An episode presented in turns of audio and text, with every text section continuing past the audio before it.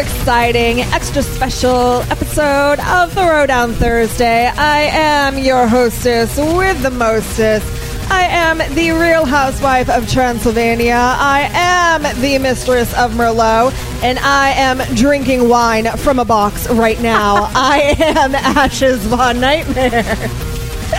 I am also joined, you know, aside from myself, I am joined. I'm also joined. We're, this is a great start.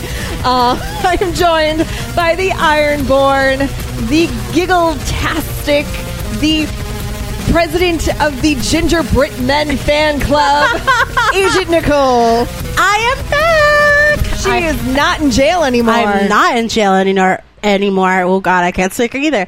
But last week's episode, we left it on a cliffhanger because I decided to stop talking because a little angry nerd decided to piss me off.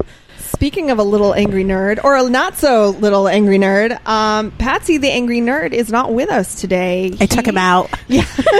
Agent Nicole beat him with brass knuckles in the parking lot. she was like, no, motherfucker, I want to talk. And so, yeah, so while Patsy is outside nursing a bloody nose and a black eye, we are in here in the nice and almost cool studio Yes. recording for all of you lovely people. Uh, no, Patsy is actually at home. He uh, still has laryngitis. He can't speak. So, funny story about Patsy. Like every year slash year and a half, he gets something called vocal fatigue. I know, shocker, guys. Patrick gets something called vocal fatigue, and the only like cure for it, the only way that you get better from something like that, is by not talking. That's really hard. which is torture for Patrick. Like, I mean, like torture. So, what he does is he finds this uh, text to speech app on his phone. Uh, one that has a variety of voices to choose from, and he torments the hell out of me. I'm surprised he's not using that at work.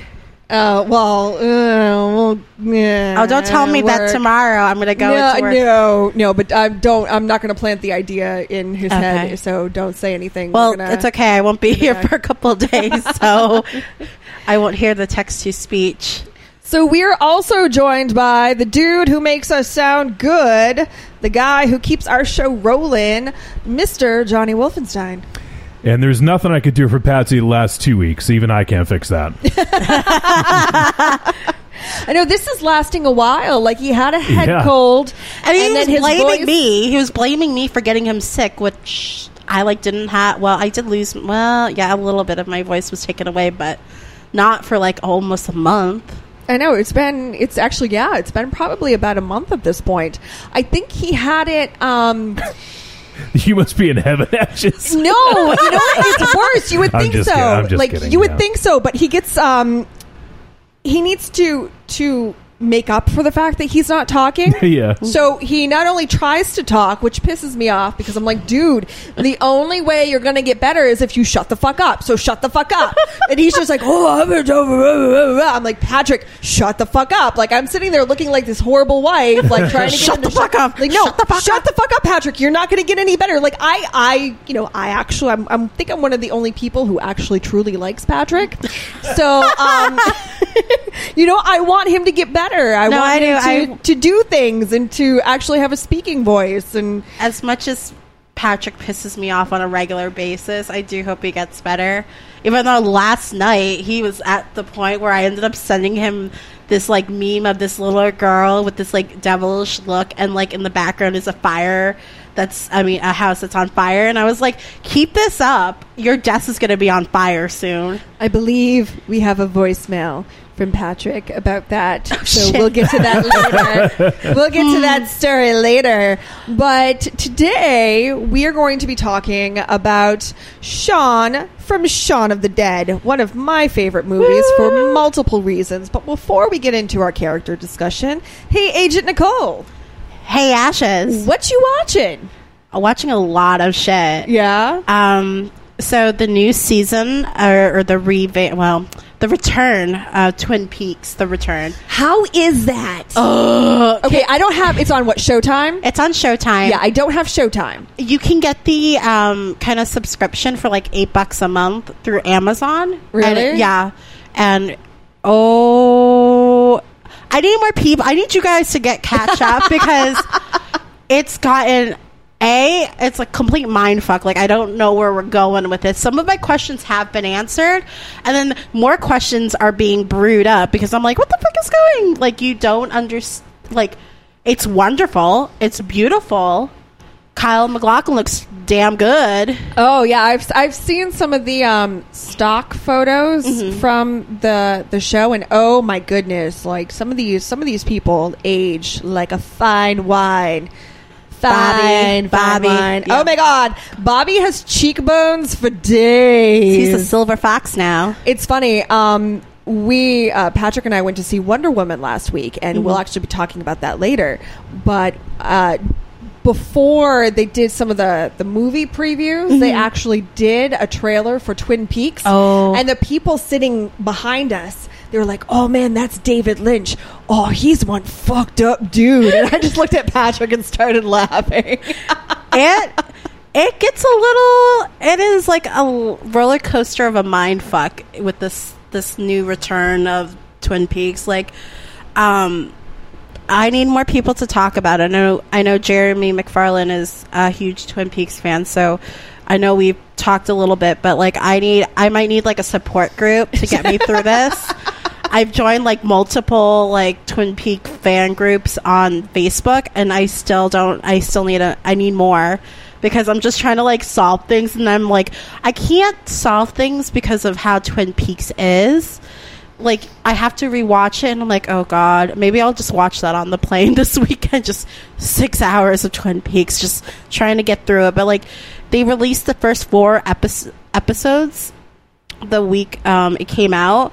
And then I was hoping, like, oh, we're going to get two episodes each week. Nope, they're now going by one episode a week. So I don't know. Sunday nights are going to be hard between Twin Peaks and Game of Thrones. oh my god, I am so excited for Game of Thrones to come back. I'm going to start rewatching that soon. Yeah, Patrick has been rewatching it, so Yeah. I've caught bits and pieces of you know like in and out Mm-hmm. of what he's been catching up on. Slash, well, not really catching up, but rewatching and trying to uh, remind himself of like what happened because so much happens. But we actually just recently got somebody else into the show. Oh, yes. And so she, uh, our friend Sydney, she borrowed the first season from us, and that's all she can talk about right now is how great Game of Thrones is, and how like she's like, why did it take me so long to get into this? I'm like, it doesn't matter how long it takes you to get into it; it's the fact that you're here. Welcome to the club, you know. but I'm very excited for Game of Thrones to come back.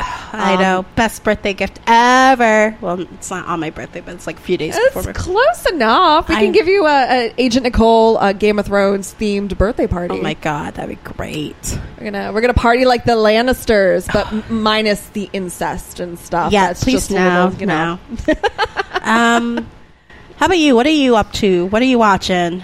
So there are two shows that I cannot get enough of right now, and one the season five just dropped on Netflix. It is Orange is the New Black. I am obsessed. I love it. Want to talk about excellent, well developed characters, and I love how they've brought some of these secondary characters into the forefront. Yeah, Uh, everyone's getting you're getting more backstory on some of the characters, and you're learning more as to who they are as a person, who they were before they went to prison, Yeah. uh, what landed them in prison, like why they're there, and some of their stories are so incredibly sad. Um, but it's so good. It's so well written. It's so risque and kind of raunchy at times. Yeah. I mean, you know, and and for a woman's prison, holy crap, the Yeah. shit that goes on.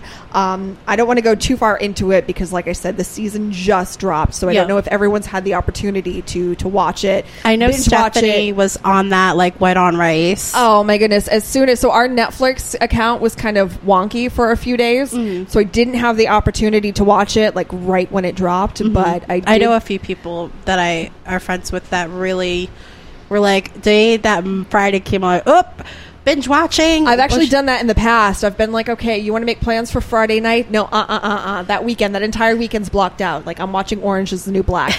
so I did like our Netflix did get straightened out on Sunday, so I was able to start watching Sunday. So I'm like two episodes um I think I have like two episodes left. Oh wow! Holy the, crap! the- yeah, I've been busy. Um, and another show that is actually uh, so today is Thursday. The finale is airing tomorrow on VH1. I am sure. talking about RuPaul's Drag Race. Sashay away, Shantay, you stay. Um, we're down to the final four, which is crazy because I don't think we've ever had like a final four. So this is the ninth season, and that doesn't include the all the two All Star seasons. So ninth season, we've never had a final four. We've always had a final three. So Ooh, wow. four girls are left, and they're all pretty like.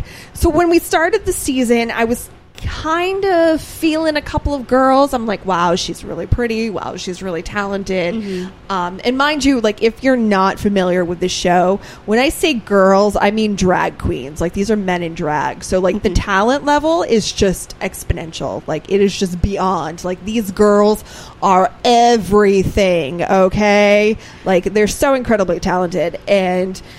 Uh, so at the start of the season, I wasn't really feeling some of the girls, and I was just kind of like, yeah, whatever. But honestly, at this point, the final four, like any one of them could win, and I would be so incredibly happy. Oh, that's Uh, I mean, there's a couple of them that I'm pulling for a little more than the other two. Yeah. but like, I mean, the final four, like they all deserve to to win. You have. Um, they all represent different uh, types of drag. Yeah. You know, you have like the kind of like old school, like performer drag, who's more about the performance uh, than the actual like aesthetic. Yeah. And then you have um, one girl who is all about the art and very, very artistic. She's from New York, so she kind of has this.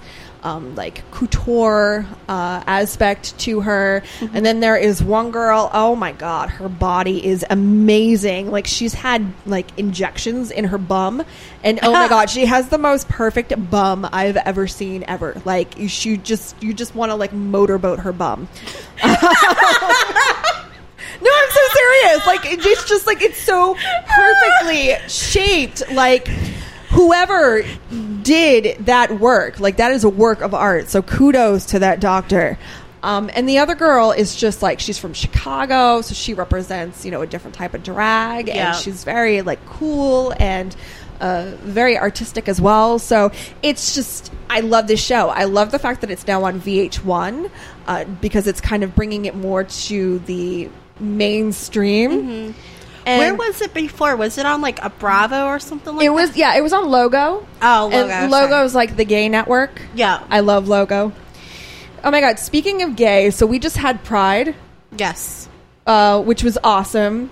I loved. I didn't have the opportunity to go because I was busy doing other things.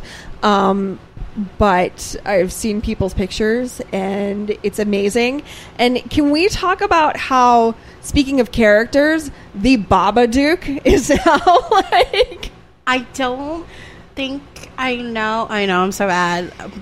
But what? The Babadook. So Sorry. it's this. Um, I'm sorry. Hashtag fail on my end. I'm. s- So the Babadook is a movie that came out in like what 2014, 2015. Okay. The Babadook is kind of like the the villain in that um, movie, and it's great. I don't want to give too much away. if Hold you on, I need it to because Google it's actually really really good. But anyways, the Babadook has become like the symbol for gay pride, Mm-hmm. and it is just hilarious. Like you know, I've been trapped in the closet and now I'm out. Like that's kind of like what the character Mm-hmm. for like a completely like Oh, ridiculous like there's no rhyme or reason to it. No. It's because someone thought the B in LGBTQ was Babadook.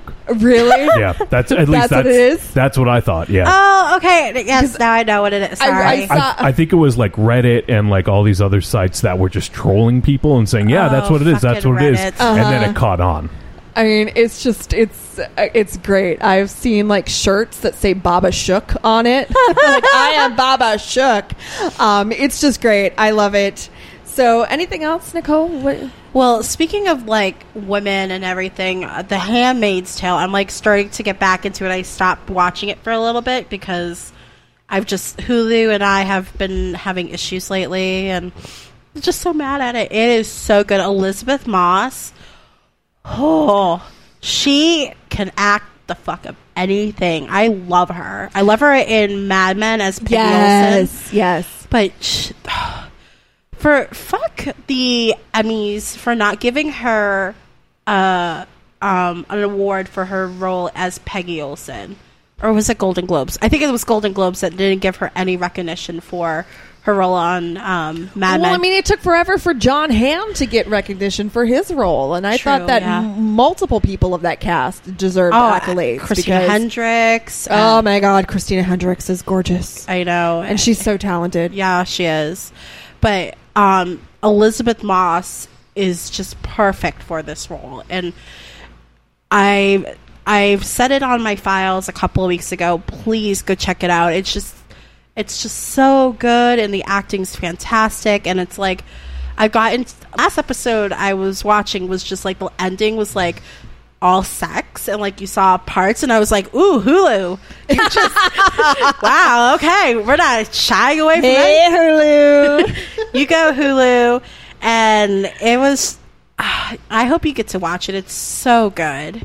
It's on my list. I'm, as soon as I'm done with like Orange is the New Black and a couple of other things that I'm working on right now, it's definitely on my list of I need to watch this. There's too many things on my list. I like, I get yelled at for not going and checking things out, but it's like, I'm very picky uh, what I need to watch. Like when Stranger Things comes, like nothing else will. Oh yeah, th- there's no nothing else. Like it'll be Stranger Things until like I'm done with Yeah. that season. my friend, her um, son got to meet Dustin this What? this weekend. Oh my god! This past weekend, um, they were volunteering down in Connecticut, and he got to meet Dustin, and he like he um the little kid. I don't want to say his name, but he like he's about twelve, I think. I'm sorry, kid, and um. So he's about the age of the kids in the show. Yeah, basically, and he basically fanboy. Like he's never fanboy before. Aw, like that's so he's, cute. you know, he gets really excited now. Like he's really starting to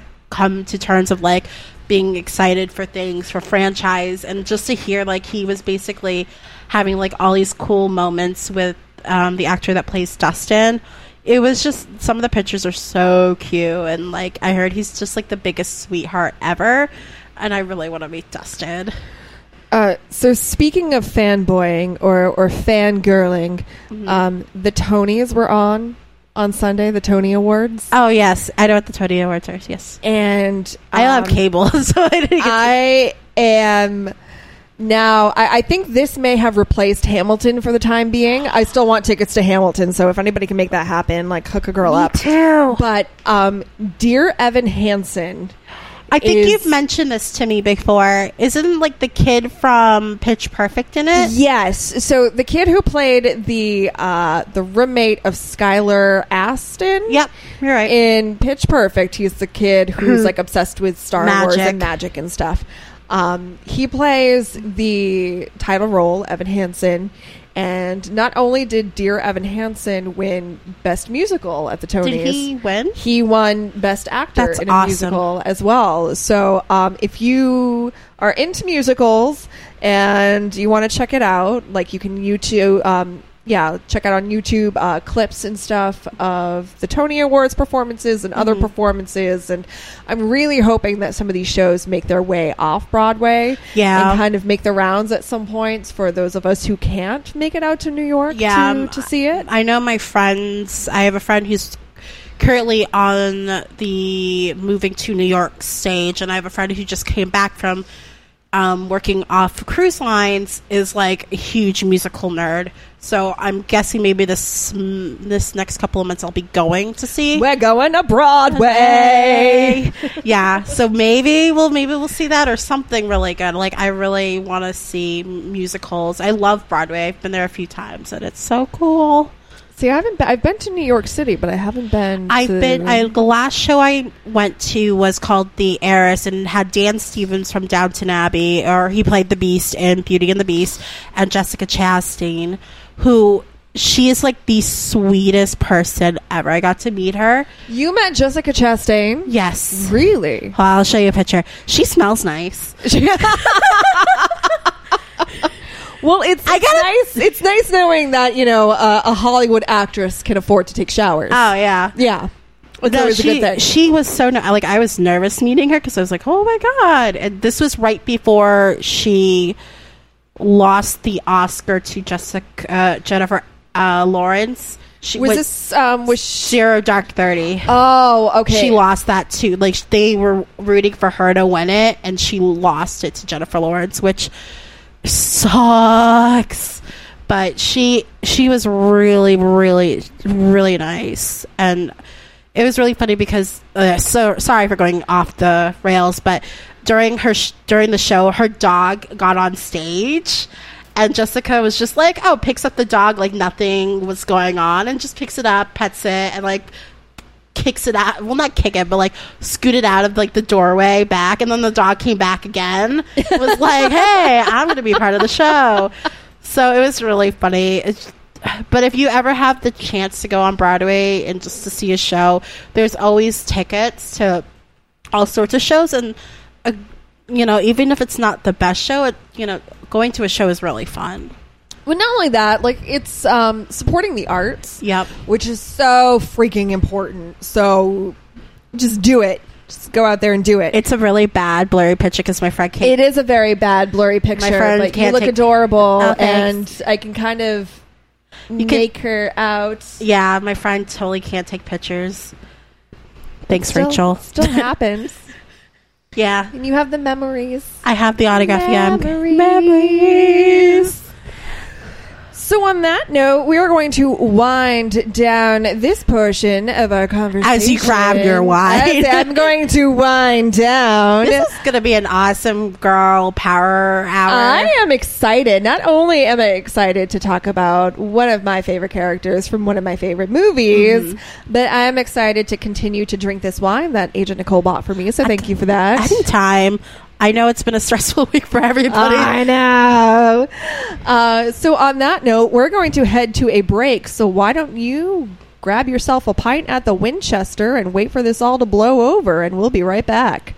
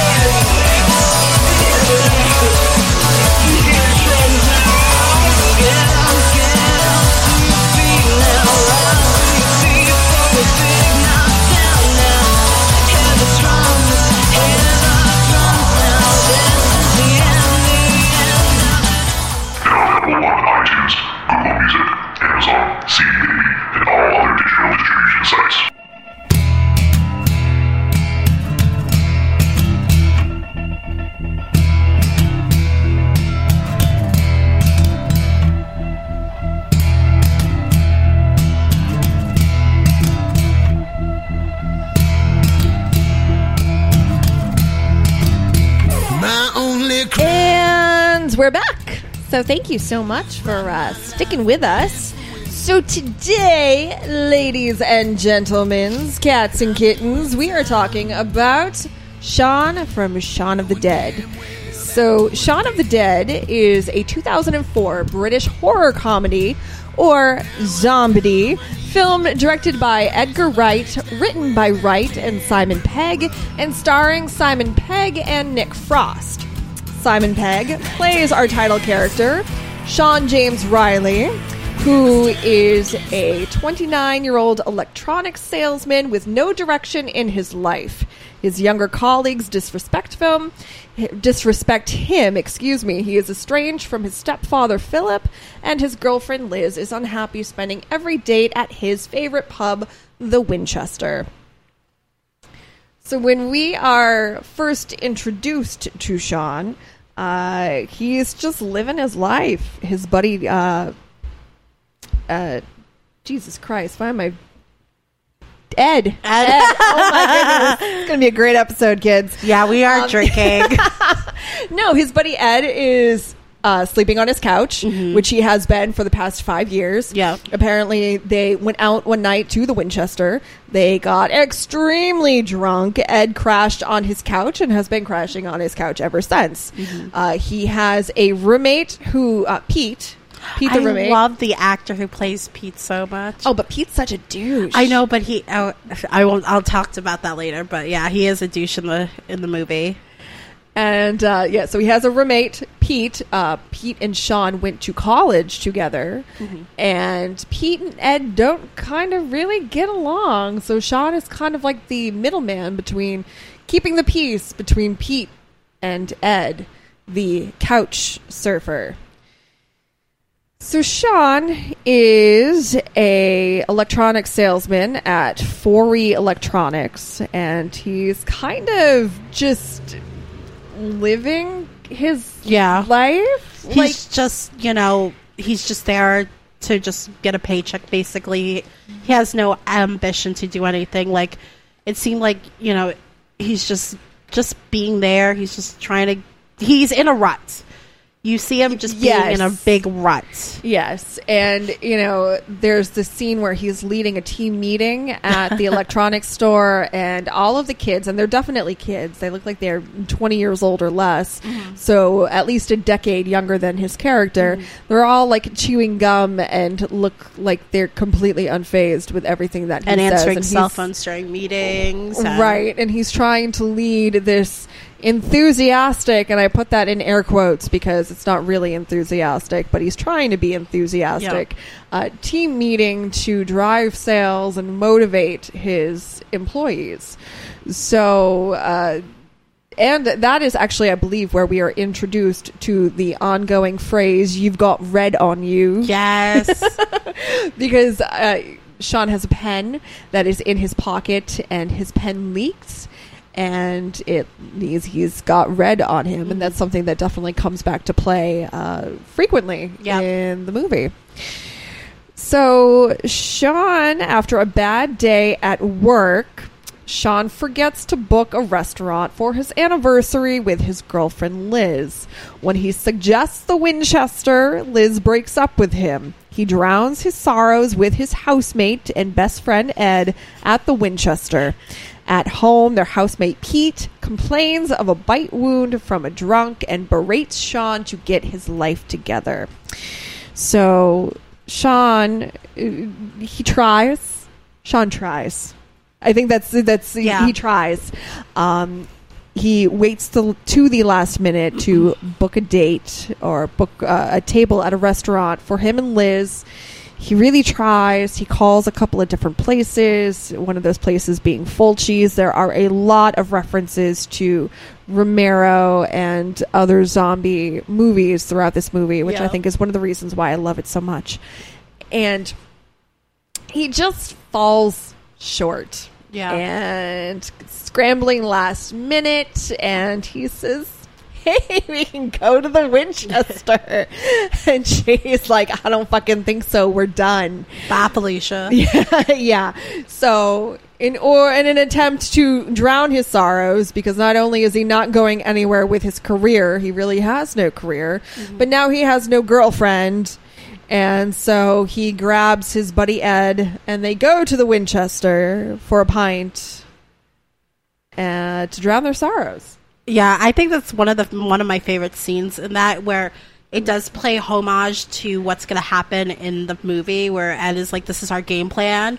Like first we're going to have a bloody mary and then have a bite at the king's head, then get a couple at some other place and then bang at the bar and that kind of if you don't know it kind of follows the game plan of what's going to happen in this in the story but one of my favorite scenes and one of my favorite interactions between Shaun and Ed, like you see the relationship between them, and like obviously, no matter what, Shaun is always to have Ed by his side, and Ed is trying everything to make him feel better. Like he does his like orangutan impression of Clyde, and then he talks to um, Shaun tells him like, you know, like Liz doesn't want to be with me because she's scared of like what's gonna happen. Like I'm gonna be these sad fuckers in this bar.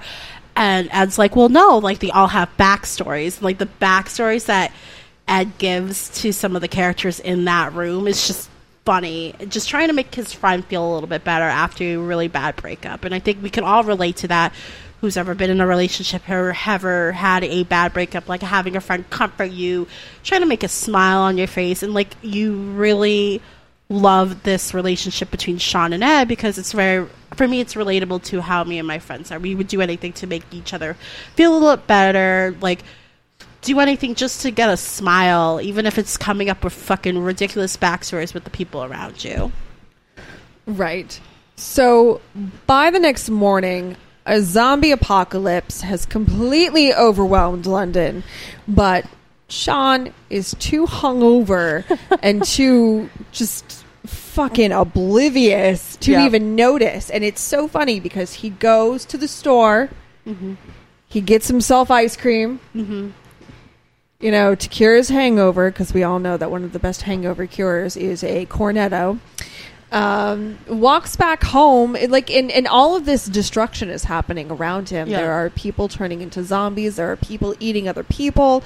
There are cars crashing, and he's just so hungover and so like He's so into his in routine. right? and Like, not only doesn't phase him. yeah, not only is this his routine, you know, be hungover, go to the store, grab an ice cream, go home, and just deal with it. Mm-hmm. He's also going through this like reflection at the time, Mm-hmm. you know, like he's taking into consideration the fact that He Liz fucked up. just broke up with him Yep. for fucking up for you know again for the Mhm. last time and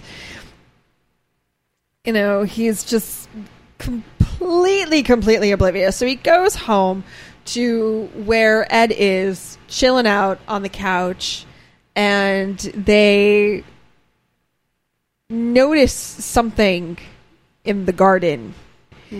And they go out and they think it's just a girl. Like oh i wonder what she's on. Like oh she's probably hungover too. Like hey. And uh she's not hungover. She's a zombie. And, um, and that's where the whole bloody mary thing comes Yep. into play. Uh, they actually take so we learn briefly that shaun used to be a dj Yep. and he has quite the collection of records and albums. And so they're trying to find something to you know they've, they've realized that they have to Aim for the head. aim for the head and it's actually funny kind of draw back a little bit uh, ed goes to call them zombies or he does call them zombies and shaun's like the you don't Z, say the that Z word. The- As English people would say the Z. The Z word, the Z word. don't say don't say the z word They say the Z word. Um, and so they actually they ransack Shaun's collection, Mhm. throwing records frisbee like at these zombies. Batman And soundtrack. Sade. like, right? He's like, "How do you feel about this one?" He's like, "Oh, I That kind of like was it." That was the second print, second pressing over. Why would you? T- yeah, that was a good one. So after this happens, they take out the zombies. They go back into their house. They realize what's going, you know, what's going on. That they're in this midst of this zombie outbreak. You know, Shaun kind of freaks out. He's like, "Oh my god, what about my mom? What about Liz?" Because you know he's still they just broke up the night before. so Yeah. he's still hung up on her, and he still you know wants to get back with her and stuff. So Shaun and Ed form a plan to rescue Shaun's mother, Barbara, and Liz and wait out the crisis at the Winchester. Hence, take car, go to mom's, kill Phil. Sorry, grab Liz, go to the Winchester, have a nice cold pint, and wait for all of this to blow over. How's that for a slice of fried gold? Uh, they escape in Pete's car, so flashback to the bite mark that Pete had for some drunk guy. Yeah, so Pete got bit by a zombie, but they didn't realize that at the time. They steal Pete's car and go and pick up Shaun's mom and his stepdad Philip, who they do not have a great relationship No. at all. And Shaun actually only sees his mom twice a month. Yep, bi monthly visits. And he loves his mom. But you have to remember, folks, Shaun's a bit of a fuck up. So he manages to miss things like Mother's Mother's Day. Day and birthdays and stuff. So uh, before this, Phil actually contacted Shaun and was like, you know, make sure you buy your mom flowers. And so he did. And then the flowers don't happen because the zombie apocalypse happens instead. So he tried. Shaun really tried. You know, and I think you see this theme where he's very, you know, he, in the beginning. I feel like, on a side note, this Simon Pegg plays this character so well. Out of the um, Cornetto trilogy, Shaun is the most. You see a lot of change in Shaun. Like he's the most well developed one in And this. I think he's definitely, in my opinion, the most likable of the three characters Yes. that he plays in the trilogy. I agree. And you do see a lot of change in him, especially with, you know, you know this. We have this huge problem. We have the apocalypse happening. You know, his priority is help mom. If if be kill Phil, Philip, um, get his girlfriend back, even even if they're not together. But you know, he's caring. You know, he still has a good heart. Like, yeah, he fucks up, but you know, he cares about the people around him because you know it's all about survival. And so we see um, Philip is actually he also got hurt, and you see that you learn about how Phil um, Philip has been in Shaun's life for 17 years. Shaun had lost his father at the age of 12 for unknown reasons, and you know um, we learn after Shaun gets Liz and Daff and Diane from their apartment and like try to get everybody together we see this really one of the, i think one of the best moments in the film where you see philip kind of saying hey you know you know you grew up you grew, you've been so grown up when i first met you at age 12 like you know i wanted to be that role model for you. And like Shaun is at that moment where he's like, "Oh my god, I'm about to lose this person," and Shaun realizes that Phil only was just hard on him because he wants him to do better in his life, to be a better person, to have a role model, and it's a very touching moment where you know basically Phil Philip is dying in Shaun's arms, and Philip is saying like, "Take care of your mom," like this is going on while Ed is fucking driving like a lunatic throughout the whole the whole Right, and Whole thing. at this point, they're no longer in Pete's car, the roommate's car that Yep. they stole, because they went to rescue uh, Barbara, Mm-hmm. Shaun's mom, and Philip. And Phil, stepdad Phil, has a very nice car. Nice a very Jag. nice car. Nice Jag. Yeah, very nice Jag. and uh, Ed's like, oh, hey, I want to drive that one. So he crashes Pete's car. so they have to take Phil's Jaguar. So all of this is happening in the back of Phil's Jaguar because Ed crashed Pete's car. Yep. Yes. And it just, and then, you know, Shaun's like, you know, you need to stop the car. And Ed's like, why? Like, no, we're going to go, blah, blah, blah. And Shaun basically, you see him starting to lose his shit, his patience. Like, his, re- you see the relationship between him and Ed kind of, kind of borderlining of where things are going to get really bad soon. And, obviously Philip dies and then he turns into a zombie and people are like, What the fuck?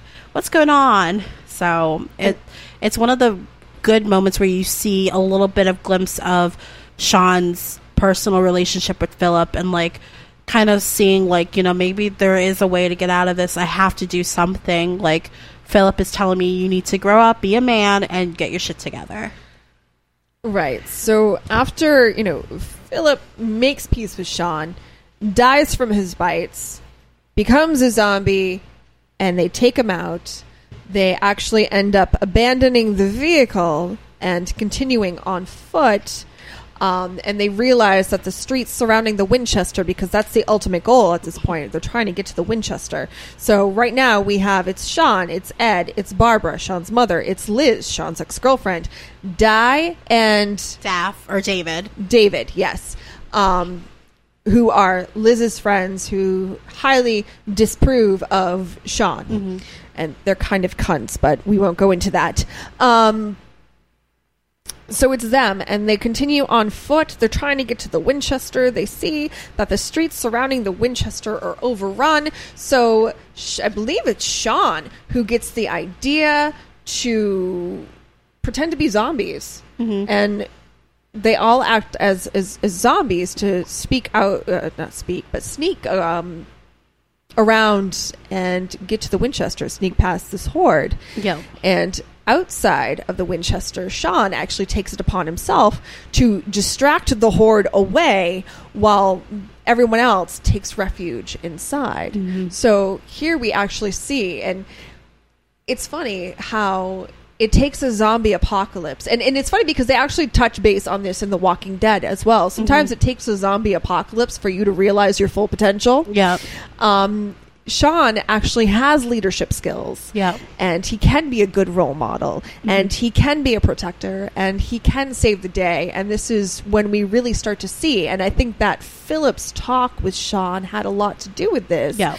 Um, along with Liz breaking up with him the night before because, you know, she just had, had pretty much had it with his mediocrity. Mm-hmm. And then there's more in the morning, you know, when he woke up hungover, he had pretty much had it with his me- mediocrity as well. So he was taking upon himself taking advantage of this situation. Yeah. These are the people that I care about. Mm-hmm. I don't care what my relationship status is with these people right now. I care mm-hmm. about them. So I'm going to get these zombies the fuck away from this place Yeah. so you can go inside and seek refuge. Yeah, and, and to relate it to like reality in life, like because we never know, maybe there'll be an apocalypse, but like, an I'm so ready. oh my god, I'm so ready for a zombie apocalypse. I am Like not. bring it on.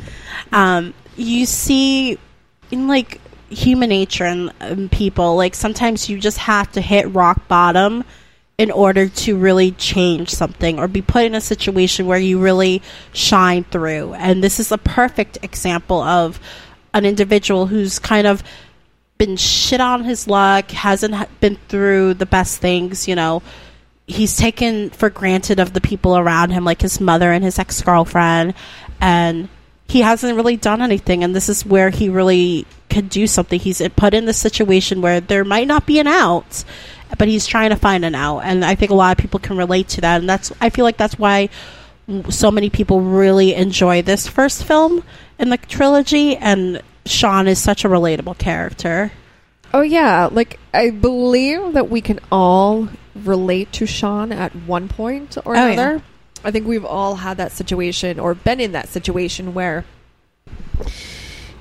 we feel mediocre and we feel like we're just getting by and mm-hmm. kind of, you know, to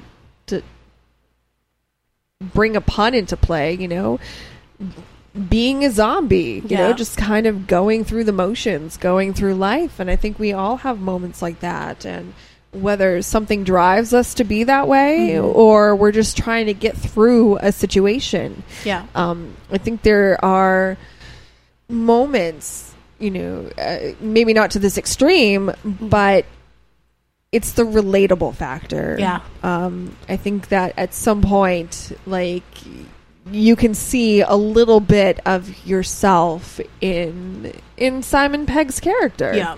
And I think I love the way that Simon Pegg portrays this character as Oh well. yeah, he. He's such a um, think he's an underrated actor. Oh, I completely agree. Completely agree with that. I mean, he's adorable, and he has this way of approaching roles mm-hmm. in a. I would say like nonchalant kind of way. Yeah. you know what I mean. Like it's oh, it's no big deal. I'm going to play this role. And I think like if you see a lot of his roles, like especially in Mission Impossible, Star Trek, you know, he plays secondary kind of important characters. Where in this one, he's leading the pack. He's leading a team. He's like first in line. And to see like him as an actor grow from Shaun of the Dead to now, like he's he's so adapting. He can adapt to any role that is thrown his way. Right. And in, it is. It's s- unappreciated, and he's just. I love him. He's like on my top three of gingerbread men. Like he's just right there. I love Simon Pegg. Like, there's all the movies I've seen, most of all of his movies. I just love him. He doesn't get enough love. See, I'm that way with Nick Frost for some reason. I don't know what it is. Don't ask me to explain it, but I love Nick Frost. And I know that Nick Frost is actually in the second season of Into the Badlands. Patrick watches that. I haven't had the opportunity to watch it yet, but it definitely catches my interest. And like, I'm just like, ah, I need to watch that because I love Nick Frost. Yeah. Like, if you've never seen Attack the Block, see it. It's great. Not only does it have John Boyega Yeah. in it, um, you know, of Star Wars fame at this point, but uh, it also has Nick Frost Mm-hmm. and some other great uh, characters as well. So it's good. But I digress. Sorry. Um, so and Patrick isn't even here, and we're going off topic. Uh, so, anyways, Sean. Takes the horde away from the Winchester. So his family and his friends can get into the Winchester, and Shaun himself then joins them in the Winchester. So they're trying to figure out what they're going to do. Uh, Barbara, Shaun's mom, reveals that she has been bitten. And this scene, oh my goodness this is so incredibly sad because one of Shaun's main goals is to save his mother, and he couldn't do it. On side note, they've only did one take of this, and I know that Shaun uh, Simon Pegg used inspiration as his mother, as if his mother was dying, and him and Nick Frost were really emotional doing this scene with Really? um, Penelope uh, Wilton, who plays Barbara. Yeah, oh yeah, they talk about that a lot. So, yeah, it's an intense scene and it's so sad. It's so sad because not only is his mother like going to turn into a zombie, uh, but Shaun, after experiencing this breakthrough, he immediately has a personal setback. And, you know, you, you're sitting there and you're watching it and you're like, wow, what is he going to do? Yeah, you know, is he going to digress? Or is he going to use this as ammo yeah, and push forward and continue on his on his journey? yeah. And ultimately that's what he does. Uh, Barbara being bitten by a zombie ultimately turns into a zombie and Shaun takes care of her yeah. um, which again, uh, so not only is she bitten by a zombie, turns into a zombie, Shaun is the one who takes care of it. He Of shoots her, yeah. right? It, so that has to be an, an intense burden as well. I feel like that was probably the climax in that story of Shaun of the Dead, where you know he already suffered one blow into his life, where he loses Philip, a family member, but to lose his mother as well in the same day, not even probably an hour or two later, having to see her having to see her turn into a zombie and then having to face the fact that he has to do it because he doesn't want someone else doing the job. And like he needs a moment to like you know I just lost my mother. And he had to unfortunately kill his mother so that she doesn't you know put harm on others. And it, mm. you Right. could see him just having this where he that fuel that mo to just get the shit done. Like let's get the fuck out of here. Let's get through all of this and try to find it out So after this happens, the horde eventually makes their way into the Winchester. So David is torn apart by the zombies. Diane rushes out to rescue him when disappears into the horde. Pete, remember him, the roommate, is a zombie now and bites Ed, but Shaun shoots Pete and sets fire to the bar. So they're in the Winchester. The Winchester is a bar. He sets it on fire. The fire spreads, setting off rifle ammunition that is on top of the bar. So while Shaun, Liz, and Ed flee into the cellar, and that's where they, like, Ed's been bit, mm-hmm. and only Shaun and Liz are left. Mm-hmm. And it's kind of a dark scene because they're all, it, but it's like in, in typical like Edgar Wright, Simon Pegg, Nick Frost Yeah. fashion. It's still kind of humorous. Yeah. Um, in- they contemplate suicide. Yeah, they're like, well, let's see, how do I do it? And Liz is like, mm, I can't do it. I don't have the stomach. And then so Simon Pegg is basically like doing animation to like, okay, so I shoot you, and then I shoot myself, and brains explode everywhere. And then he's like, no, I can't do it. Like, it's it's a sad scene, but it's also a funny scene, which I feel bad for laughing, but it's like you get the humor of what's going on in that situation. You're right, and it's it's a funny situation. It, it makes light of what could be a really intense situation. Um, so they're down there, and they actually discover a barrel hatch elevator that opens to the outside. So Shaun and Liz escapes. Remember, they haven't been bitten; they're not going to be zombified. While Ed, bitten Ed, wounded Ed, potentially zombifying as we speak ed uh, volunteers to stay behind and and kind of protect them. You know he has a gun. He's going to do what he can to let them escape. And as they roll outside the british army rolls up with the cavalry and the day is saved and everything's great. So it flashes forward to I want to say what like six months. Yeah, six months later. Later, um, we see Shaun and Liz. They are together. Shaun has has gotten his happily ever after. Yeah. They're living in the loft that Shaun and Pete and Ed shared. Um, they're looking back. They're actually watching TV, and they've turned zombies into. Uh, they use zombies as cheap labor and Yeah. entertainment. Yeah. Um, there are shows similar to like that wipe. You remember that Wipeout show that was Yes. really weird, kind of like those like Japanese like, Yes. watch him go shows. Um, Which was like on Spike TV. Oh, I can't think of it. It's something X involved. I don't remember it. Shit, I can't think of it. but anyways, so they're using zombies for X reasons, um, and Shaun and Liz look very happy together. Mm-hmm. And Shaun says that he needs to go get something from the shed. And then he goes out in the shed, and you see zombified Ed sitting on a couch, tethered to like the side of of the shed, Yeah. and playing video games.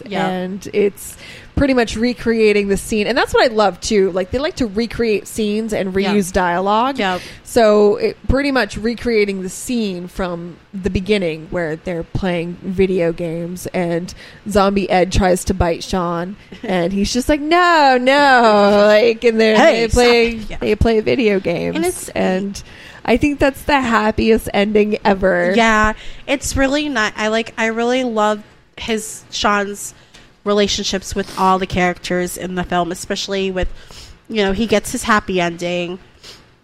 He still has his best friend, and it's such a good movie, and it's such a great character, and I can see why so many people love this film. And on some little side notes, this is the first film that Wright and Pegg ever wrote. They, this is the first one that they ever wrote together because Really? yeah, um, they were very hesitant to write with each other. They had different processes of how to like doing certain things, and like Pegg was really optimistic about this film, um, this movie being written. Um, uh, inspiration for Shaun of the Dead. Um, Wright and Pegg worked together on a television show called Spaced. in Oh yes. and in season one, the episode Art, Pegg's character Tim takes some bad speed and he's hallucinating as if he was in a Resident Evil 2 game and causes it causes him to have hallucinations and believes that he is fighting zombies. So Wright decided, hey, I can take that, spin that off, and make a zombie film. And they this is such a perfect relationship. I love the movies that they do together. And a little fun fact: um, Barbara calls Shaun Pickle. It's actually Hello, pickle. Hello, Pickle. um, Wright's mother called him Pickle Really? through a grammar school when he she was a teacher and used it as like a way to embarrass him. So he kind of you see a lot of that with Wright's film where he kind of pays nods to a lot of people in his life, like his mother and um, his uncle. In the next movie we'll be talking about next week. about Nicholas Angel, and it's just it's such a great movie, and I it's one of the best characters to really relate to. You do see so much happening to him at once, and you know we we all can be Shaun sometimes, and we can all just triumph in the end and have our own happy ending. Well, no, that's so true. I completely agree with that. It's one of those, you know, if you aren't happy with mediocrity, and just put Get- a little effort into Get it. Get shit done. Do something. If you're not happy, make the change. Yeah, that's I. I love this character. I love Shaun Simon Pegg. His name's not Shaun. It's Simon. It's Simon Um, fun fact: This was actually the know. first. No, I'm, I'm not going to go into all the nitty gritty details. I was just going to say that this is the first movie that Patrick and I ever watched together. I know because well, Patrick told me the backstory, and when I got uh, that gift that you got, I got gave to you guys that little poster of Shaun where it says the dogs can't look up was kind of a thing. sorry, dogs can look up. they can look up, and I knew how much that movie meant to you guys in multiple ways, and I was like, you know, this is a thank you for like getting me that interview at work, and I don't know if Patrick told you the story, but yeah, I was like, you know, this is for you guys because you guys are awesome, and I know how much how much Shaun of the Dead means to you and Sean as well. It was actually our first date. Aww. So yeah, the first time. So we met. Okay, so this is gonna sound really cheesy, but this was like seven and a half years ago. We met online, um, and we just couldn't stop talking to each other. I know Patrick couldn't stop talking, right? but at this point, he still let me talk. Like he, he would talk, and then I would talk, and we would have legit conversations. Because you know that's how that works.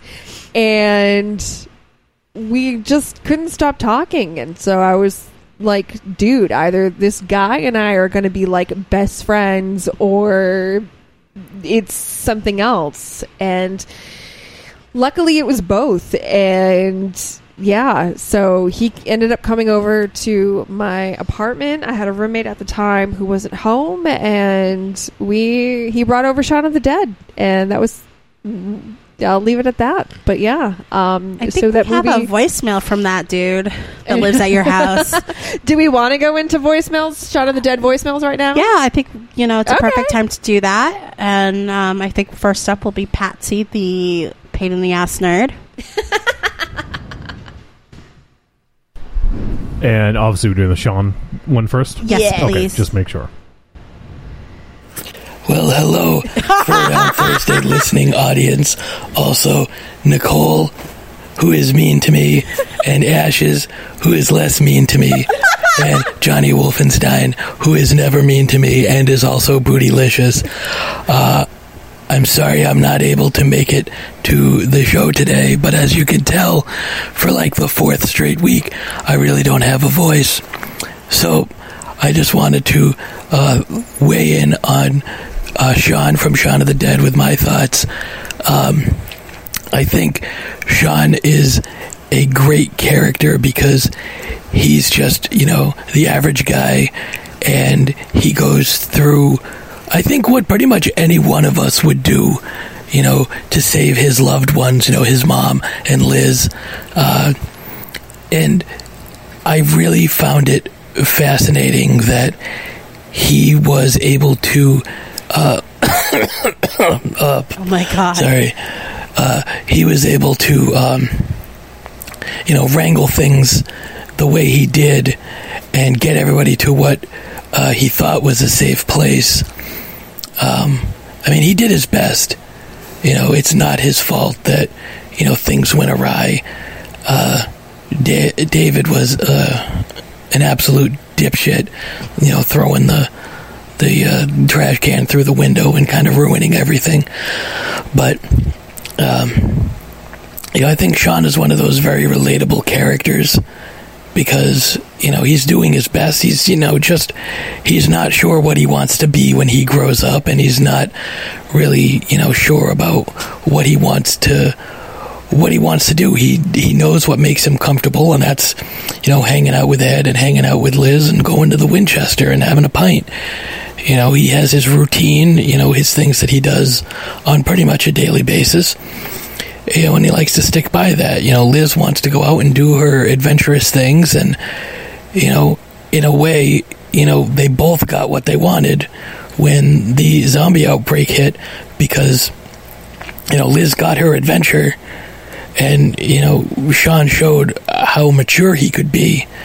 And at the same time, you know, he was able to kind of stick to his own routine, you know, because he knew you know how he knew the Winchester well and he knew the area around the Winchester well.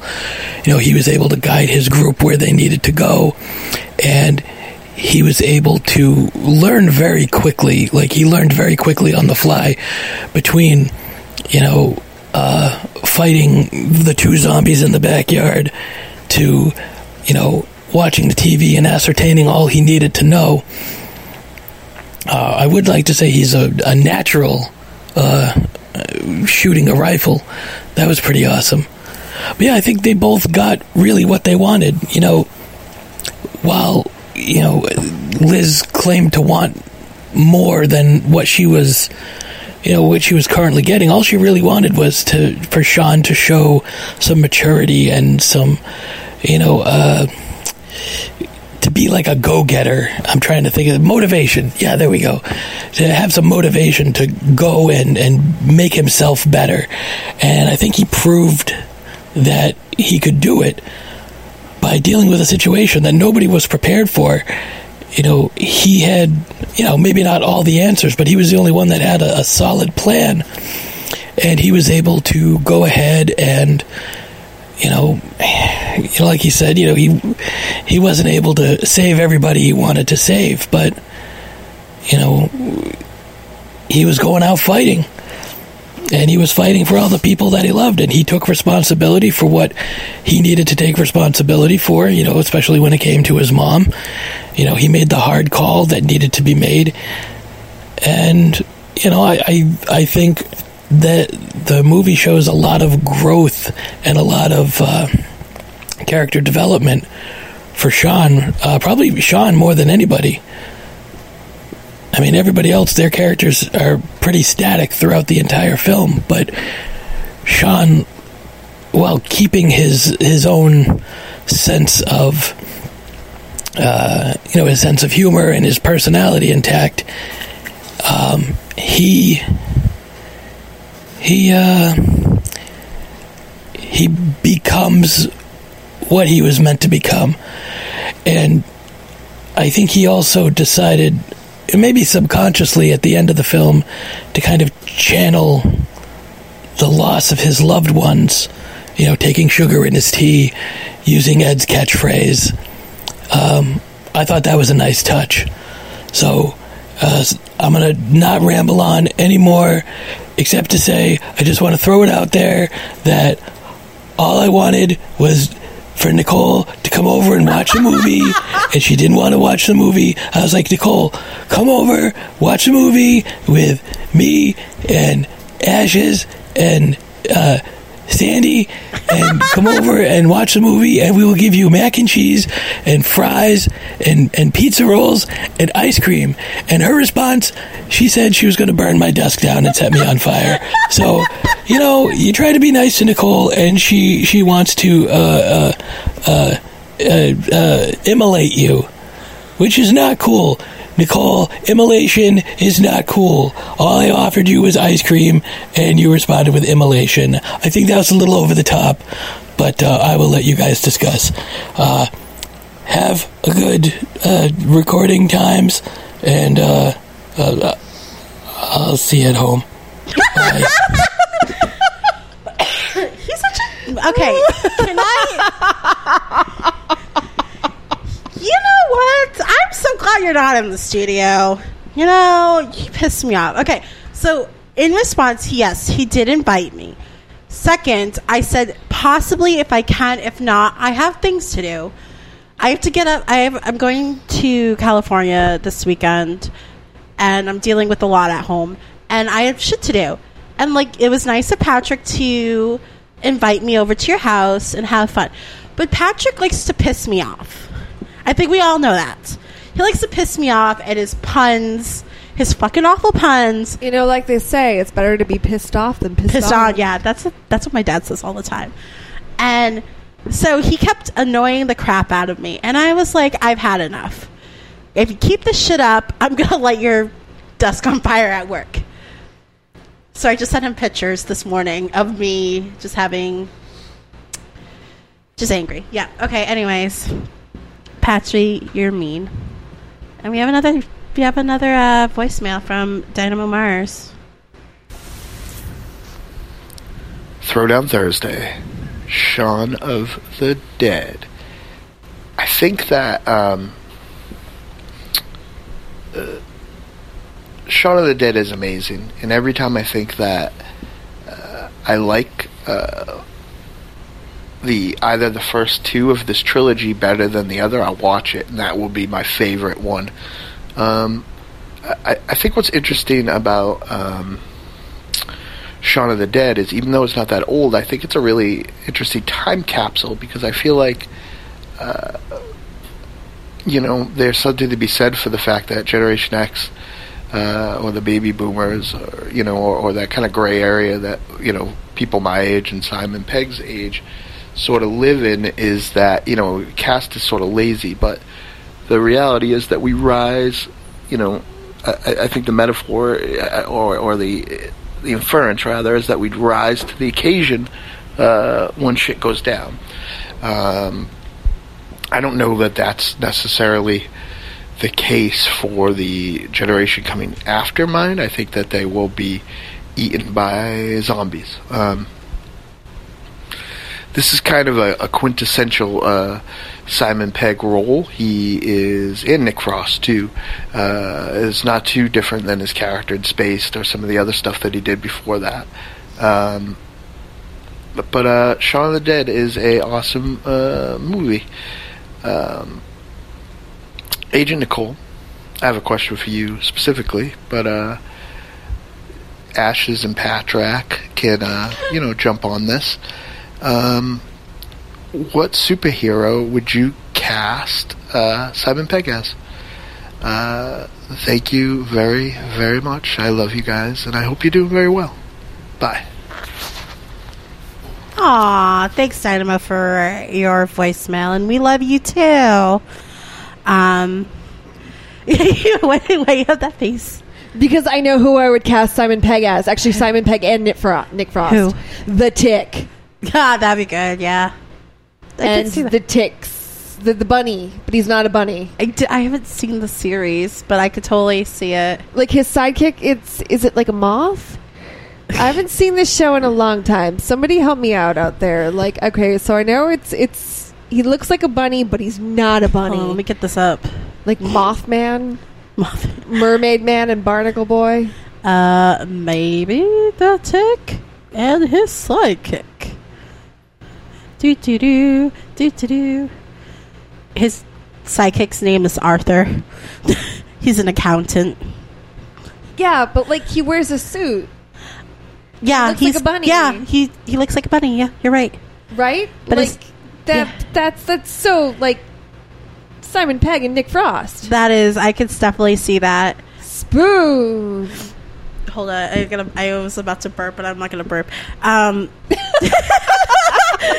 um. So great. In case you were wondering, Nicole was about to burp, I but will she's bur- not going to burp. I'm not going to burp. Um, so I love Simon Pegg, and there's so many roles that he could play. Um, I kind of see Simon Pegg instead of him being a good guy, why not be a bad guy? Um, the Riddler, I think he'd be a great Riddler. Ooh. The Riddler, yep. Um, the Music Miser, which is in the Batman universe, he did one ep- um, did one episode in Batman: The Brave and the Bold. Um, Scarecrow, why not? Um, Agent Bob from who is the sidekick of Deadpool. His name is Agent Bob of Hydra. I can also see him playing Mr. Fantastic from the Fantastic Four if they ever redo it again because the last film was just shit. Um, I can also see him playing somebody else that I had in mind, and I just can't remember it. But I, I really can see. Oh, he could play Scott Lang Ant Man if Ant Man wasn't to Paul Rudd, and I know that Edgar Wright was associated with Ant Man, like writing it, and he was supposed to direct it but couldn't. he would have been a really good Scott Lang as well. So those are some of my options. I hope you enjoy them, Dynamo. Um, Patsy, anything from you? No? Okay. He's probably like, Radio silence. but on that note, is there anything else that we want to talk about with Shaun of the Dead? I think that just about wraps up our Shaun of the Dead conversation. Yes. So I think we're ready to uh, discuss whether or not dogs can look up or not. Yep. And go to our last break. Yep. So, uh, Trick or Treat Radio is a phantasmagorical spin kick straight through the heart of pop culture, navigated by the Deadites. We are the world's greatest electroshock band, we destroy monsters, we drink booze, and we win championship belts. If you're not listening to Trick or Treat Radio, here's a taste of what you've been missing. There's three guarantees in life. What are they? Death, taxes, and trick or treat radio every Friday morning. This is one of the most convoluted movies I've ever seen in my life. I'm fucking trying, man. Hi, hi, hi. Oh yeah. Hey, hey, hey. Oh yeah. It's like you took a shit on a pile of shit. But you shit on him for liking what he likes. Yeah, well, it's my job. This podcast is now banned in Germany. It's me, Giovanni Lombardo Radici. Shut up! I call bullshit. I demand someone to bring me the face of Lindsay Lohan. If I had genitals, I would definitely bang her. Oh, wait. Is she a great big fan person? You just hit the jackpot. this is a weird movie, huh? It had action, it had suspense, it had great characters, it had great acting. I'm gonna strangle you with my jockey shorts. I don't like mobster movies. All right, well, here's my take. You're a sick fuck. Thank you. Now shut the fuck up and let me talk. Have you ever seen 2001? The box, right? The box and the monkey. Available on iTunes, Stitcher Radio, and trickortreatradio.com. Arrivederci, douchebags. Hi, this is Samantha Newark, the voice of Jem and Jerrica from the original Jem and the Holograms cartoon series, and you are listening to Throwdown Thursday on the Grand Guignol Network.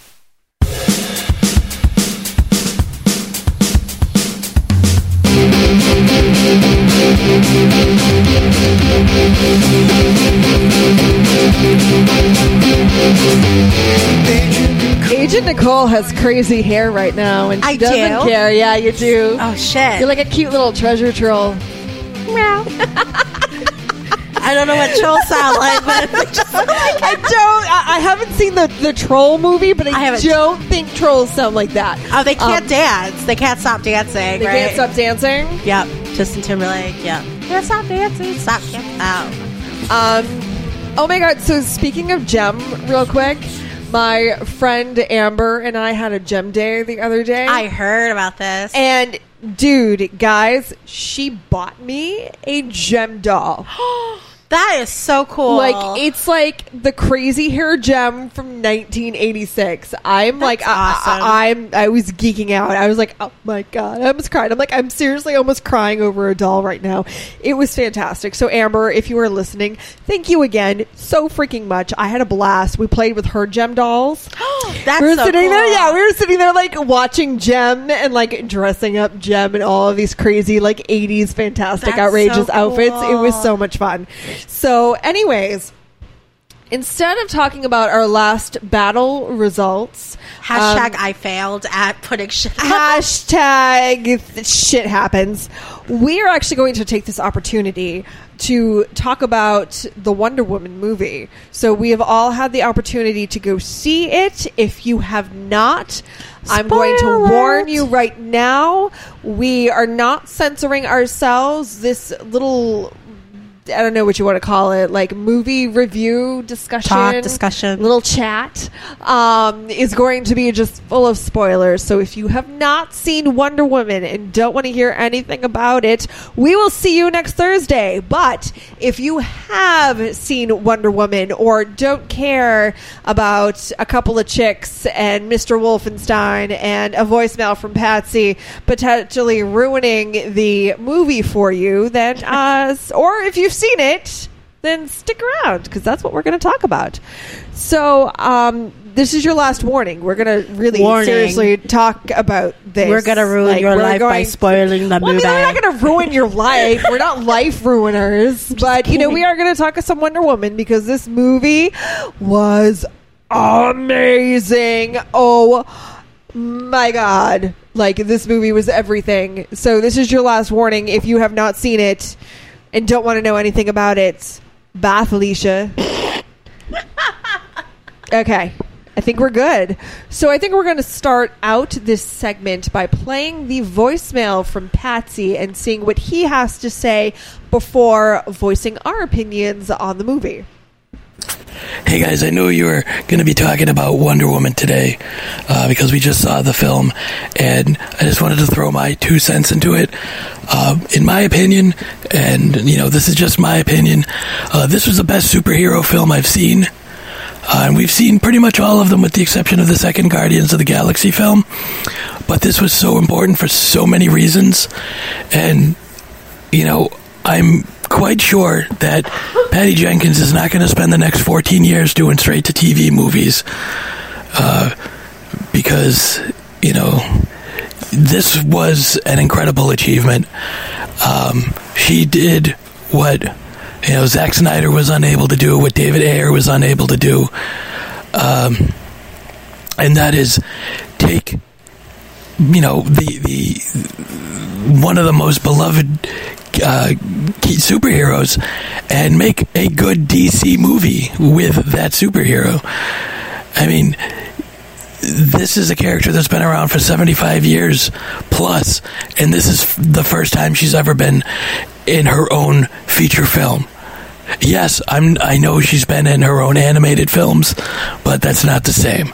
And yes, I know she had uh, arguably the best part of the Batman Five Superman film, but this is long overdue. Uh, Wonder Woman is an iconic character, and you know my my hat is off to Patty Jenkins and Gal Gadot and pretty much everybody who was in the film, like all the different Amazons. Um, I couldn't find anything wrong with this film. Like I, I loved it. I loved the casting. I loved the acting.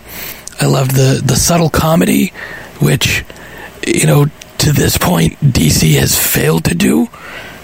Um, they really haven't been able to elicit any any genuine laughter. Maybe like maybe a chuckle, like oh, I guess that's kind of funny, or something like that. But there's never been any real uh, laughter to any of their films because everything's just been so dark. I just I love the way Jenkins did, you know, the contrasting style between Themyscira and and uh, you know England, and I love the way that that they uh, were able to uh, let Gal Gadot really be who she was in this, uh, what's a good word, phallocentric, uh, you know, uh, state of affairs.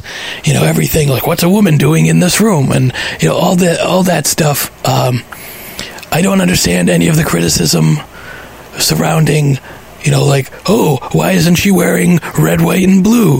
Why isn't she being American? First of all, nothing in this film had anything to do with America. I'm just pointing that out right now. Okay?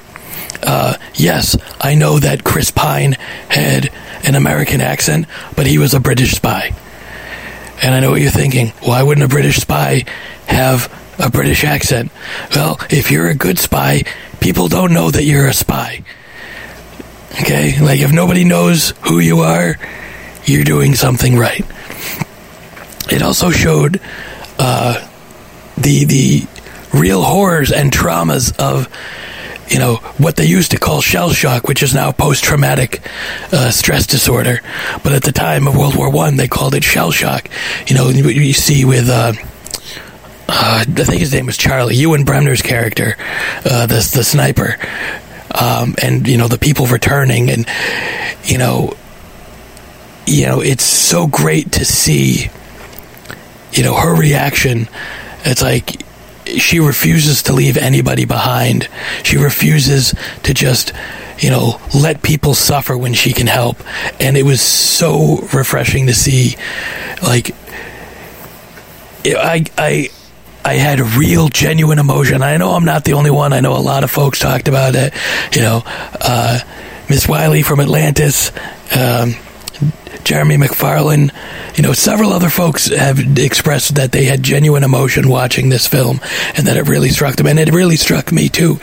And, you know, I'm really excited to see, like, finally, maybe Hollywood will say, hey, a woman can lead a film. Hey, a, a, uh, a woman director can do a great job. You know, as opposed to, you know, just giving them one shot and then never again, which is what happened with Patty Jenkins. She directed Monster in 2003, and that was the last time she had a real Hollywood movie. Like, she directed some TV movies, but it just boggles my mind how someone like her can have a movie that was nominated for all kinds of Oscars, you know, and I believe Charlize Theron won for Best Actress. She did. But then Michael Bay is allowed to friggin' shit out a Transformers movie every couple of years. Yeah, they make money, but they're terrible films. So, I mean, I don't get it. You know, you make a good film that maybe wasn't an over the top box office success, but you see this all the time when a, a guy director goes out and you know it's the first time he makes a movie and he gets direct uh, you know nominated for an Oscar. That guy's making five movies over the next seven years. You know, and it's, it's always a list cast and always like these top these top projects. I mean, look at the guy directing Spider Man uh, Spider-Man: Homecoming. Wolfie, I don't remember his name. I know, I know you know it. But what did he do bef- before this? Or a guy like Gareth Edwards, you know, uh, he didn't have a whole lot under his belt before he did Godzilla. Um, unless I'm confusing it with someone else, but you, you get my point. So uh, I'm going to stop because now this is like six and a half minutes. So uh, that's all I have to say about Wonder Woman. I mean, it's not, but you know, I'm not there to continue talking, and I'm going to lose my voice even more. So I'm going to let you guys go because I know you guys have a ton of stuff to talk about with this. So uh, I look forward to listening to it. Bye. Bye. Bye. See you tomorrow at work.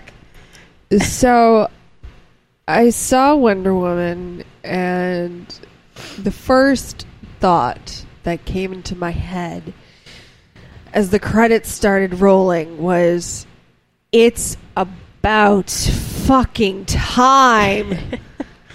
Yep, I agree. Seriously, I had tears in my eyes throughout most of the film, Yeah. and I apologize for getting so emotional right No, now. we'll but be- it's we're getting emotional. We both will be getting emotional. It's it's so much more than a movie. It's it's a movement, and I watched all of these girls, leave. and I knew there weren't any end credits, but I still stayed, and I just watched all of these girls leaving the theater wondering like thinking to myself do they have any idea what they just witnessed mm-hmm. any idea at all and some of them probably won't but i guarantee that they will be impacted by it yeah. I some totally of them um i saw a you know how they do like they make memes out of twitter messages or whatever. I'm sorry i'm not up on the lingo but anyways you know they say you know there, there's a generation of girls growing up with Rey and Jyn Erso and wonder woman. And like that thought makes me so incredibly happy Mm-hmm. I, I, you said it perfectly. Yeah. Um, for me, I, I was already ready to, you know, yes, finally something, finally some a superhero that females can really get behind, and also men too. But from the beginning to the end, I was extremely emotional. I didn't know what to expect. I didn't know if it was going to hit me as hard as it did, and it really did at some points more so than others. Um, where she, one of the scenes particularly where she, we see the Diane, Diana um, being small, her mom, she goes to go see the God Killer, the sword, and sh her she asks who's going to be wielding that, and she's like, not you. And for me, that kind of struck a chord as like, you're not going to be able to do it. And like, I felt like half of my life I had to prove people wrong that I can do stuff. That, yeah, just because I'm a girl, I can do the same as anybody else just because I have boobs.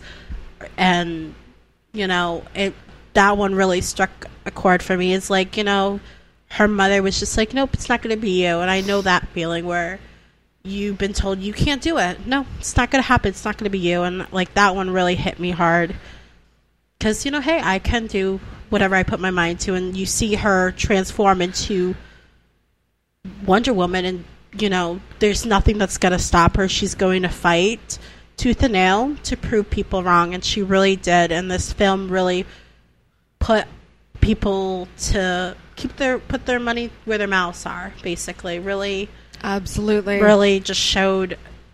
It, it's even thinking about it. Like after I left the movie theater, it took me a couple minutes to kind of collect my thoughts, stop crying because it was just really emotional from beginning to end, where she's just going through all sorts of emotions, where she's fighting you know she's there to protect people. She's she's not understanding why there's a war. And then she learns about the war. She learns about love and lost.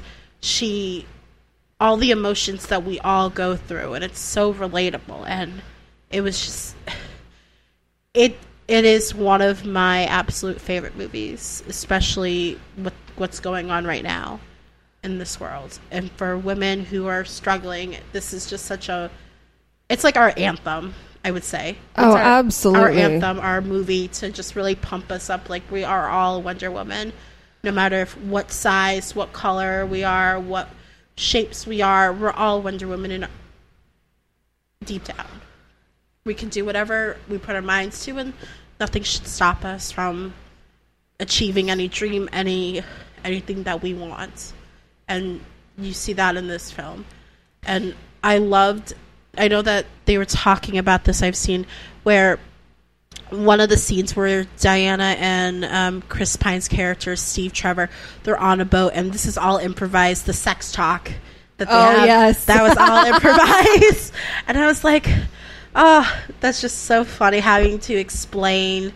And then she's like oh no I know what it means. You know men are just there to reproduce not for pleasure. And he's like well hmm. And it's just there are moments where I laughed and there are moments that I was just ready to just put my fists in the air and just chant and there are moments where I cried and it's a movie that really puts you through emotional roller coaster but it, it's a good one The first scene that really got me was actually one of the opening scenes mm-hmm. where they show the Amazonian women sparring against each other. Yep. And these were real women. Yep. Like all shapes, all sizes, real women, not heavily made up. Mm-hmm. You know, um, obviously you could tell that some of them were wear- wearing makeup because of theater lighting and Yeah. dynamics and all of that crap, but they weren't heavily made up. And I loved that. And they were capturing, so these women were sparring against each other, which if you don't know what sparring is, that's, you know, when they, they fake fight against each other. Um, and the way that, and this is why I love that a woman, Patty Jenkins, directed this. The way that these women were captured on film was just so beautifully done because not only were they powerful, but you know, let's face it, women's bodies are different than men's. Yep. That's just biology. That's just genetics. We can't we can't change that. Men are generally average, you know, speaking um, stronger than women. However, women are a hell of a lot more flexible than men. And the poses that they were doing and the way that they were fighting and mm-hmm. sparring against each other and the way that it was captured on film was so incredibly graceful, showcasing the way that these women were just f- the way they were moving Mm-hmm. so graceful yet so powerful at the same time.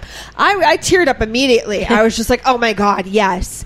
You know Yep. finally it's not some man trying to write for a woman's body. It is a woman you know a, a woman trying to not trying to but a woman writing for a, a woman's body you know a, a mm-hmm. woman's perspective on a woman's body. And it was just so incredible and I, I I loved it. Not only that, but like I said, the fact that they weren't heavily made up and they embraced these women as they they are. Yeah. So you have Robin Wright, who you know, she's in her fifties. Yeah. You know, she has wrinkles and they didn't try to detract from that, you know, and I'm one of those crazy people who think aging is a beautiful thing.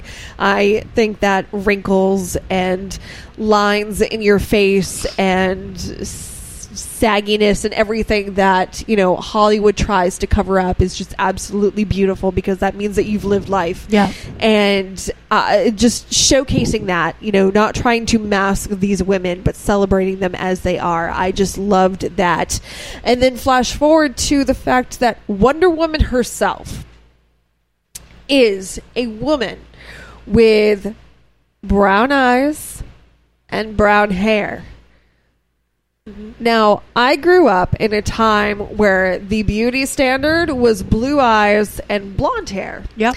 And it still kind of is. And I remember, like, my mom has hazel eyes, and she would always, like, kind of poke fun at me. I don't think she really meant anything by it because she was my mom, but she would always be like, oh, well, your eyes are brown because you're full of mud. Um, you know, so, but it kind of, you know, when I was younger, it kind of got to me. I'm like, Yeah. oh, I'm full of mud. Mud. Yeah, You know, no, I- and I I just, totally I, I felt very, like, not special Mm-hmm. because of it. And, I could totally relate. you know, my natural hair color, unfortunately, is not pink. It is a dark brown color. And, you know, I just felt very unspecial growing up as a child because I didn't fit, you know, the, the beauty standards The that was Yep. portrayed in my direction, Yep. you know? Oh, yeah. So seeing this strong and I mean and Gal Gadot is just gorgeous like Yep. you know but but looks aside like she was just so ferocious and fierce and everything and seeing that thinking to myself wow this is what little girls with dark eyes and dark hair are going to look up to. Like this is their new normal. Like this Yeah. is this is what beauty standards are going to be. Like just it was so refreshing and i was just so overcome with emotion thinking of that. Um you know i i, I wish i wish that i had had something like this as a child we really had to reach Yep. Oh we yeah. really had to reach as a child trying to find some sort of feminist icon Mm-hmm. um you know female to look up to somebody who was more like us maybe somebody who was unlike our parents who we could attach onto and I'm so happy that this generation of, of girls and boys growing up will have this character to grasp onto. And I think it's it it shouldn't include it doesn't necessarily exclude people even now. Like a lot of people like my age and our ages can really still look up to these people, you know. It's never too late to still make a difference, change. Dude, I want a Wonder Woman tiara. As do I. Um, you know, for me, I feel like, you know, I didn't really get that chance as a child to really have somebody to really look up to. I mean, like, you know, you had, like you said, you had to reach. And now it's like there's so many powerful, inspirational female characters that, you know, I, I can relate to and that I could look up to. Like, for me, Peggy Carter, it's not just because she's a pretty face, but her character, what she stands for, and what she's done. Even if, you know, it, yes, it's all fictional, but it's like it's the message behind it all. That really gets you to do something. And one of the things that I loved about this movie is the fact that everybody served a purpose. Mm-hmm.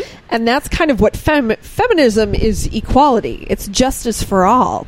So the fact that, you know, every character served a purpose. There were no weak characters. Even Etta Candy was kind of badass in her own way, you know, and fucking Chris Pine as Steve Trevor was phenomenal. And, you know, he, he had this line where he was pretty much like, you know, I will save the day, but you'll save the future. And that was just so, you know, in- Amazing. in- incredible. And watching him blow up in the plane, Don't like, oh started. my God. No. And the way that you know Wonder Woman was able to feed off of that and mm-hmm. find that power within herself, Yeah. and to be able to be like you know love of humankind, love in general is what fueled her, you know, and that is something that is so pertinent to now. You know, it doesn't matter who you are, it doesn't matter what your background is. Love. That's it. Like Yep. l- love. Love is what's going to get us uh, Through all through all of this bullshit. Love is what is going to get us to the other side. And love is what's going to give us strength I agree. and it was just a culmination of all of that that was just fantastic and To tie in Shaun of the Dead to Wonder Woman. What what Yeah, there is. okay Etta Candy is Diana or Diane in Shaun of the Dead. really Yes. really Yep. I gotta find the actress's name, but it is. Yep. really i did not know that I i did not put two and two together I just put that two and two together right now. I was like, wait, Really? yeah. oh wow As hold on. Next thing you know, someone's gonna be like, Nicole, you're wrong. But hold on. But okay, well, while you're looking that, I'm going to kind of just continue with what I was saying. Um, you know, I loved that there were no small parts. Like everyone served a purpose. Like even if it was a mother protecting her child, like that's still even though she seemed weak in that situation because you know in comparison to Wonder Woman, Wonder Woman's so strong. This this this mother is seems so weak. Is I am really? right. I am right. Oh wow, I didn't know that. Um, Lucy Lucy Davis is her name. The actress who played Diane in Shaun of the Dead is Etta Candy in Wonder Woman. Boom I connection. Did not know that. So Mic see, drop. There is a purpose for this conversation right now. We totally did it on purpose. You're welcome, everyone. Um. So yeah, I just I loved it. I loved it, and I feel like it's one of those movies that I can just uh, poetically spew on about. Um. But I think it's time to wrap this episode up. Yes, but before we wrap it up, if you like us, subscribe to us on iTunes and Stitcher Radio and Satchel and all Google Play. Leave us a five star review. Leave us a review so that people notice us. And also, in two weeks on episode 53 will be our one year anniversary. It's our engage not engagement party. oh my god, anniversary party. I was gonna say I meant to say anniversary extravaganza, and it came out engagement party. This has been one rough relationship for a year. I know how I We're masochists. Um, anyways, so thank you so much for sticking with us and listening to our conversations. Yes.